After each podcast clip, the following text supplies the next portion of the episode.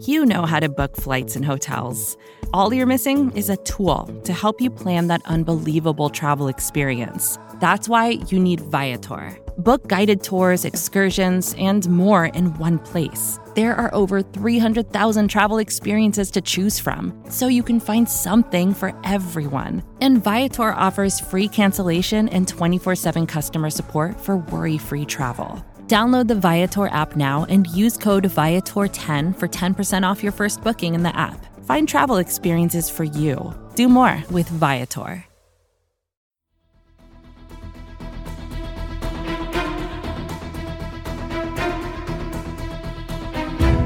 Hello, Bleeding Green Nation, and welcome back to another edition of Eye on the Enemy, powered by SB Nation and Bleeding Green Nation. I'm your host, John Stolnis. You can follow me on Twitter at John Stolnis. And coming up, we're going to continue taking our deep dive into the NFL draft. It's just a little over a week away now. And joining us in just a couple of minutes is Hayden Winks, first time guest here on Eye on the Enemy. He's with the website Underdog Fantasy. Uh, he had written for NBCSports.com uh, as of a few weeks back and uh, had a piece out for them where he detailed all of the needs that NFC NFC East te- NFC East teams needed heading into the NFL draft. So we'll talk to him in just a couple of minutes. So help as he'll help us break down what the Eagles will probably do, or what they might do, or what they should do, as well as uh, the Washington Football Team, the Dallas Cowboys, and the New York Giants. So all that's coming up here in the next few minutes of Eye on the Enemy. First, just a reminder: continue to check out BleedingGreenNation.com every day for the latest news, rumors, notes about the NFL draft. It is right around the corner. We're going to have rankings, and we're going to have a ton of podcasts coming your way next week. Lots of reaction shows, lots of reaction pieces. You want to know what's going on with the Eagles in the draft? BleedingGreenNation.com and the Bleeding Green Nation podcast feed is the place to do it. Give us a five star rating and a review if you haven't done so. Uh, that goes a long way to helping out our fair podcast. But before we get to Hayden, uh, just a couple of uh, really interesting note actually from the the Athletics Ben Standig, who has been doing a,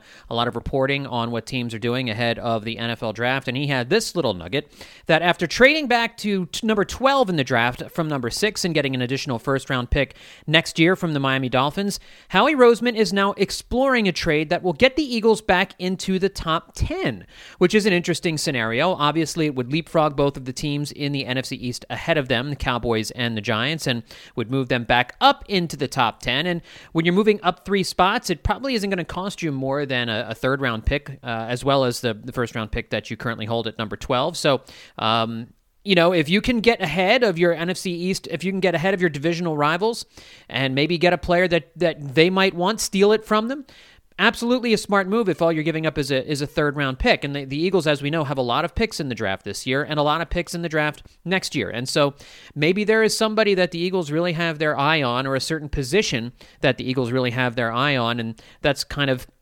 spurring Howie Roseman to continue to wade into the trade market. It sounds to me like Howie Roseman was was very happy in the number six spot, but got an offer from the Miami Dolphins that was too good to pass up. When he was offered a first round pick next year, how do you not move down from number six to number 12 when you have all these different needs? I mean, yes, it's more exciting to pick number six than it is number 12, and you're more likely to get a top notch Pro Bowl player year in and year out with a top six pick as opposed to a top 12 pick. But how big is the difference between those two things? How big is the difference between number six and number 12? And now you got that first round pick for next year. Maybe you can move back into the top 10, jump ahead of a couple of division rivals, all for the cost of a third round pick. I'm all for that. I'm all for making making sure that the first round pick that we get this year lands right? Howie Roseman has to land this first round selection because we've seen in recent drafts, as everybody knows, that the early round selections have not gone very well. Right. I mean, we've seen Andre Dillard. We've seen um, J.J. Arcega-Whiteside. We've seen Jalen Reagor. Who knows what you know Jalen Hurts is going to be, and what he's going to do. I still think that was a terrible waste of a pick, and they they've been wasting picks on on vanity players like Davion Taylor, who is still no closer to learning how to play linebacker and is no closer in his second year to being able to play uh, every you know as a regular defender on the Eagles, and so you you've got all these wasted draft picks with these these high picks that the Eagles have have spent over these last few years, and maybe Jalen Reagor turns out to be a burner, and maybe he turns out to be a useful player in year number two. It's not it's not really fair. Maybe I mean who knows what was going on with that coaching staff last year? Who I mean there were lots of other issues, right? There were lots of issues on that team that could have factored into Jalen Reagor's poor play last year and the poor play of a number of players. But I don't know that uh, we don't know what this new coaching staff is going to do. We don't really know how effective they're going to be at coaching up some of these young players. And so if you can move up from outside the top 10 from number 12 and maybe jump ahead of the Cowboys and the Giants and maybe maybe snag a player that they're potentially looking at not only is it better for your team it just feels good right it feels good like the Cowboys stole CeeDee Lamb from the Eagles last year and the Eagles could have moved up and they could have grabbed him and they chose not to of course as we all know by now because they believe Jalen Reagor fit their scheme better which was obviously a, a silly a silly thought they could have moved up. They could have t- taken Justin Jefferson, and we all know, you know, the DK Metcalfs of the world. We all know the draft history. If you can move up into the top ten, it's a fewer fewer opportunities that you're going to pass over a player that you should take in that spot. I think you're more likely to get a the, the guy that you want in that spot. So if if all it costs is a third round pick, Howie Roseman should run to do that trade. No doubt about it. Move up a few spots, three, four, five spots, whatever it is. If it's only going to cost you a third round pick, make that move. Get yourself more certainty by getting into the top 10 of the draft and get ahead of a couple of your division rivals. I mean, you finished last last year. It's take advantage of that and pick first of all the teams in the division. So um, that's the latest report from the Athletics' Ben Standig. And of course, all the mock drafts are out. We're, we're seeing all kinds of different names attached to the Eagles there at number 12. And we're going to talk to Hayden Winks about some of those names coming up in just a few minutes. One other thing to mention before we get to our interview with Hayden. Peter King had an interesting interview on the Eagle Eye podcast. It came out on Thursday, talking about Carson Wentz and really laying the blame at the feet of Wentz for what happened in Philadelphia last year. Calling calling Wentz's behavior mind boggling. He said, I'm honestly mind boggled by the reaction of Carson Wentz. This is the big boy league. You've got to understand that the best part of ability is availability. And if you're not there or might not be there, Peter King is talking about Wentz's injury history, that team has to buy insurance for, for if you're not there. I believe, and one of the reasons why I thought Jalen Hurts was a good pick, again, this is Peter King talking, not me, that the backup quarterback is one of the most important people on your team because you better be sure that if your starting quarterback gets hurt, your season is over. Now, I don't agree with King that picking Jalen Hurts was the right thing to do. I still think that was a stupid move. I think it. I think if people understand what Carson Wentz went through during the, the three years he was his last three years here after the injury. All it doesn't take a rocket scientist to know. We were screaming about it when they made the pick that it, it could be damaging to Carson Wentz. It could be damaging to the locker room. We we knew that. We knew all that going in, and so it's no surprise that it happened. That being said, the the, the part that's mind-boggling with Carson Wentz, if he's if he was upset by the Jalen Hurts pick, is understand that they paid you all this money, that they were expecting you to be the franchise quarterback, and that when you didn't perform, when you played poorly, when you played like the worst quarterback in the NFL, which again, there was only one quarterback worse than him according to quarterback rating, that was Sam Darnold last year. When you play that way, you lose your opportunity to start. It is not it is not Doug Pederson and the Eagles coaching staff in the front office pulling the rug out from under Carson Wentz. And there is a fair bit of, I mean, I can understand why the Eagles might have considered drafting a quarterback specifically as a backup, but you don't take a second round pick to do that. You don't use a second round pick on a guy you hope never plays because obviously the idea is you hope Carson Wentz stays healthy and you hope he never plays. You hope Jalen Hurts never plays. But I will say it is it is nice to see a national reporter see what we've been saying, right? That that Carson Wentz and his behavior this year, his his insistence on getting traded because he was benched and for whatever other reasons was mind-boggling. We couldn't figure it out either. Like how can a guy not see what's happening, how he's playing, what he's doing and not understand that what happened was justified? And it's I think you know. Well, I'm not going to play psychologist with with Carson Wentz, but um, it was a very interesting interview that Peter King did um, er, on third that uh, got released on Thursday on the Eagle Eye podcast. So um, you know, obviously, we want you to listen to all the Bleeding Green Nation podcast, but uh, check that out because it is an interesting interview as well. He had a little bit more to say about it too, um, and obviously, we're all hoping Carson Wentz has a big season in Indianapolis, getting the Eagles another first round pick in next year's draft. Well, joining me to break down a little bit more about the NFL draft coming up uh, the week after week after next is uh, Hayden Winks uh, from Underdog Fantasy, and we'll make sure you check his stuff out on Twitter at Hayden Winks. Hayden, thanks for coming on Eye on the Enemy, man. How are you?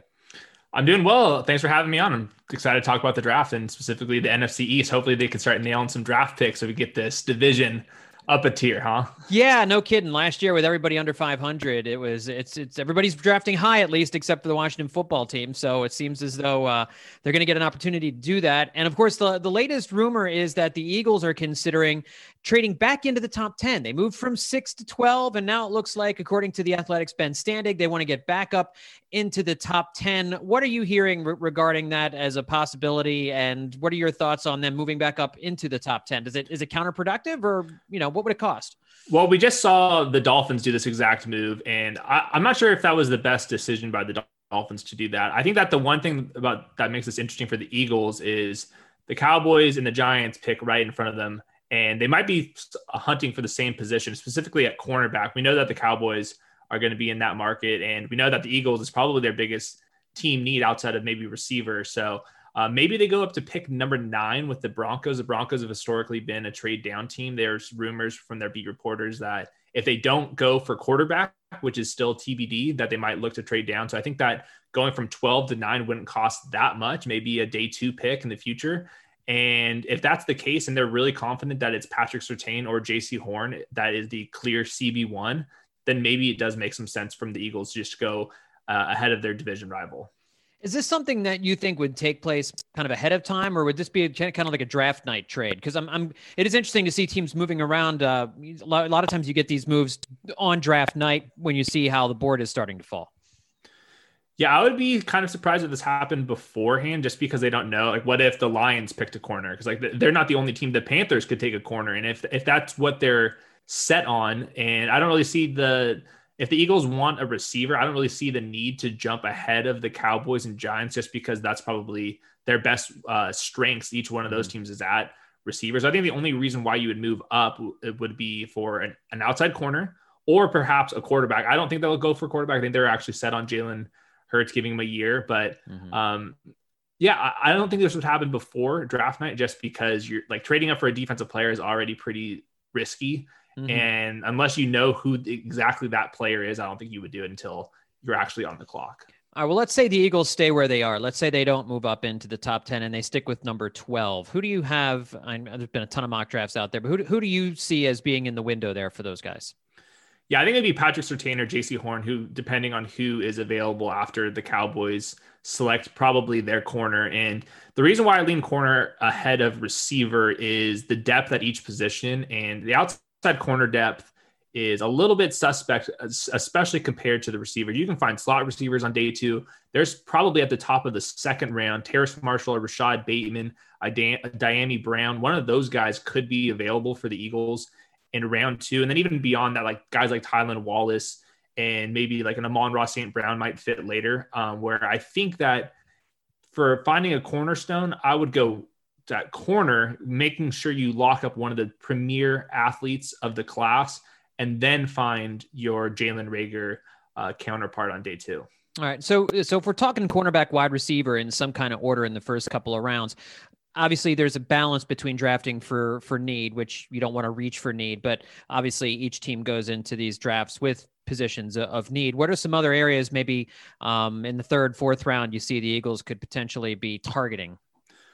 Well, I think it'd be slot corner and linebacker. And the Eagles have had some tough linebackers for the last couple years, and they still haven't f- yeah. figured out the positions. Much like UDFA guys and yeah. re- guys on cheap contracts. Obviously, it's not as big of a position of need historically, just in the NFL.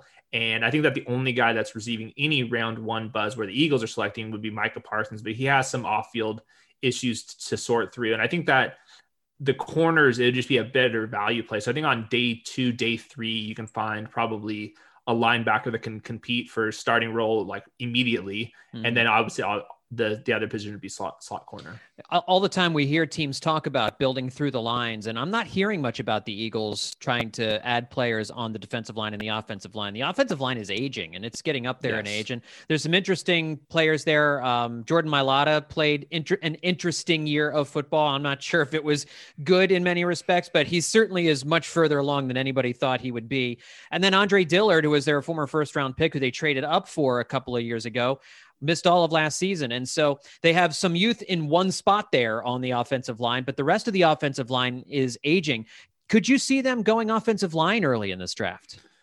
I could just because I think that the Eagles have realized. I think that's why the there was a coaching change. I think that's why they're kind of committed to Jalen Hurts. Is I think they're they realized they needed to play the long game. And if you are playing the long game, it's not as much about team needs, it's about best player available. I think the closer you are to your Super Bowl, that's when you like go for your team needs. For example, is like the Bucks last year.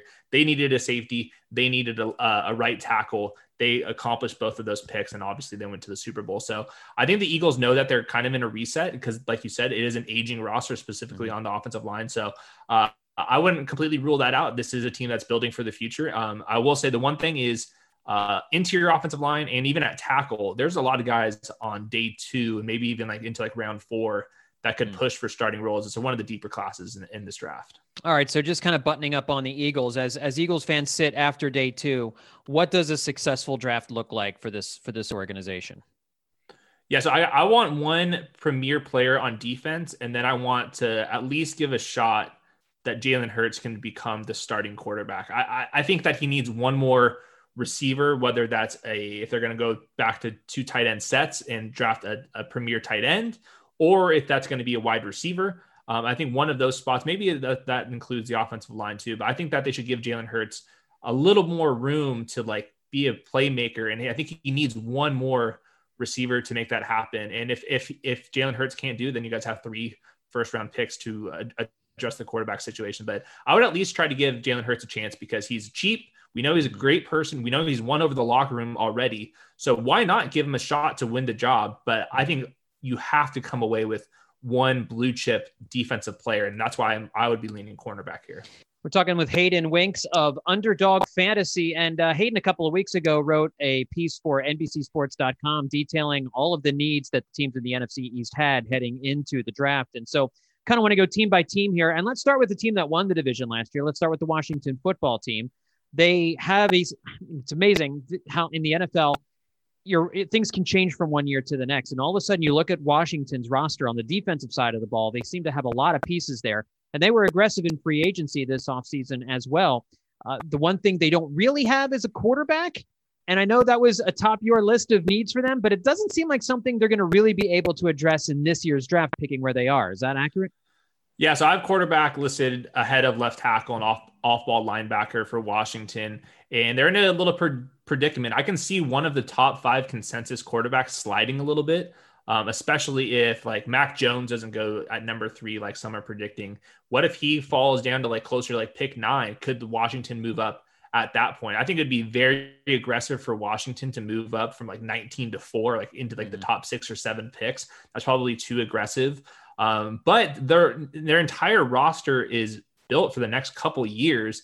And the only way to retain all of these defensive players, and when Terry McLaurin needs a new contract and so mm-hmm. on and mm-hmm. so forth, is to have that cheap quarterback. And that's something that they do have in Ryan Fitzpatrick. I do think Ryan Fitzpatrick could definitely be a one year stopgap where they, if they don't need a quarterback this year or can't grab a quarterback this year, they're totally fine winning with Ryan Fitzpatrick. So it really just depends on if one of those consensus top five quarterbacks falls. I think mm. the sweet spot for them would probably be like trading up to like pick nine, where the Broncos, mm. um, if they don't like one of the quarterbacks there, then you can. That's kind of the range where I can start seeing Washington to be into that uh, top five quarterback mix. So, so kind of the same area where you're thinking about the Eagles uh, moving yeah. moving up into. It'd be interesting if Washington leapfrogs all three teams in the division and, and moves ahead of them on draft night. Yeah, I think the the two teams inside the top ten that I'd be paying attention to would be the Lions and Broncos, maybe even the Panthers as trade down targets.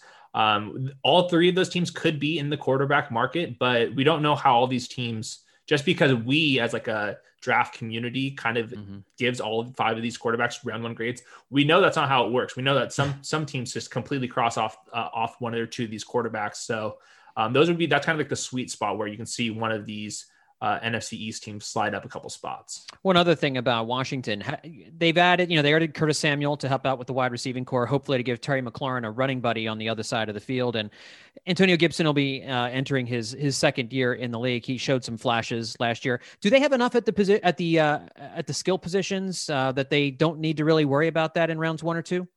Well, they 79% of Washington's pass attempts last year came in 11 personnel. And right now they have two franchise receivers and Terry McLaurin and Curtis Samuel, but they could definitely use a third receiver. I don't even know who that is currently. Yeah. And that just kind of goes to show you how uh, little depth they have there. I think with Terry McLaurin and Curtis Samuel, Logan Thomas, and Antonio Gibson, that's enough juice to kind of get away with the position. But I would be surprised if Washington in the third round, maybe the second round or fourth round, somewhere in that range, adds a little bit depth at receiver. Like they can easily use a second outside receiver, especially I think they need some size. Terry McLaurin's mm-hmm. kind of on the undersized. The, Curtis Samuels is definitely on the undersized.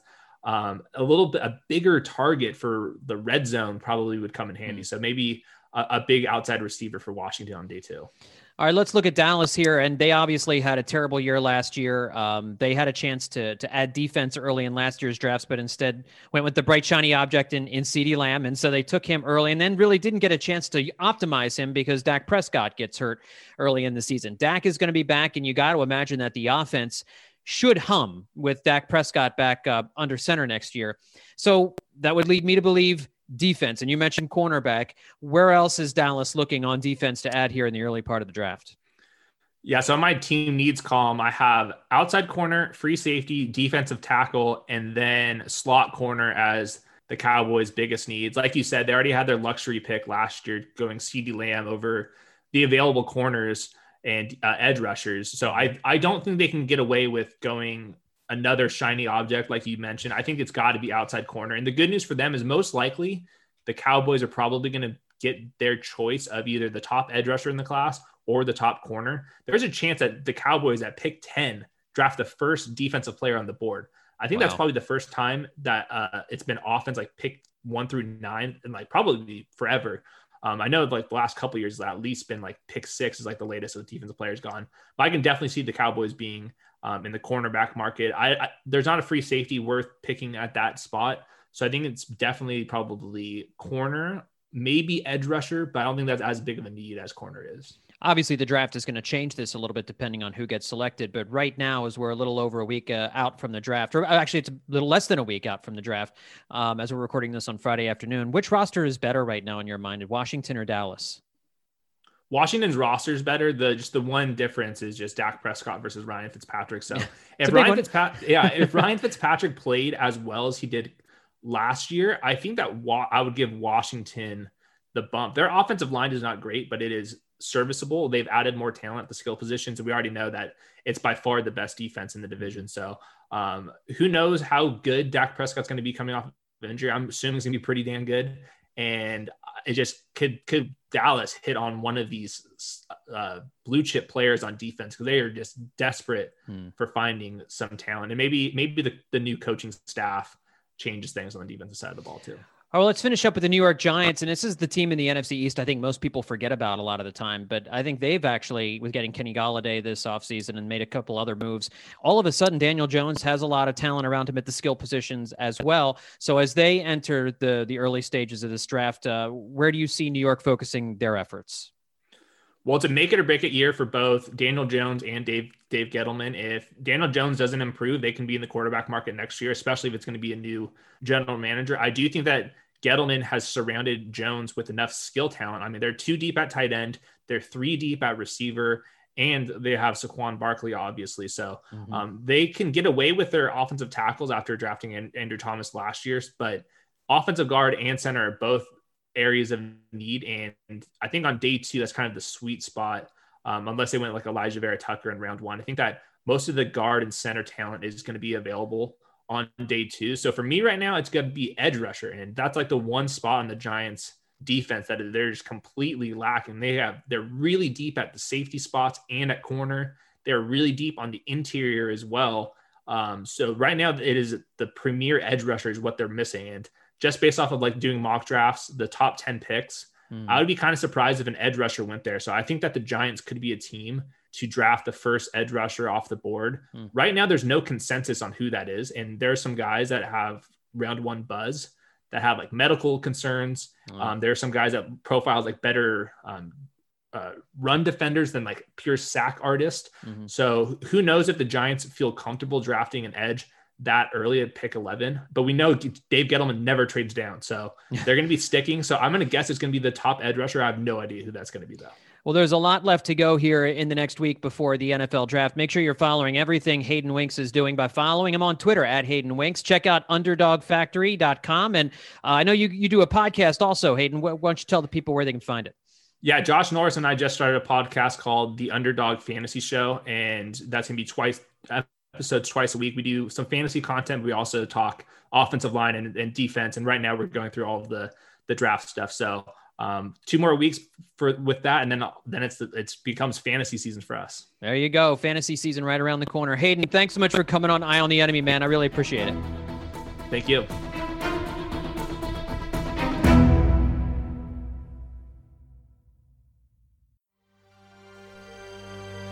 BGN. More to dos, less time, and an infinite number of tools to keep track of. Sometimes doing business has never felt harder, but you don't need a miracle to hit your goals. You can just use HubSpot because their all in one customer platform can make growing your business infinitely easier. Imagine this high quality leads, fast closing deals, wildly happy customers, and more benchmark breaking quarters. It's not a miracle, it's HubSpot. Visit HubSpot.com to get started today.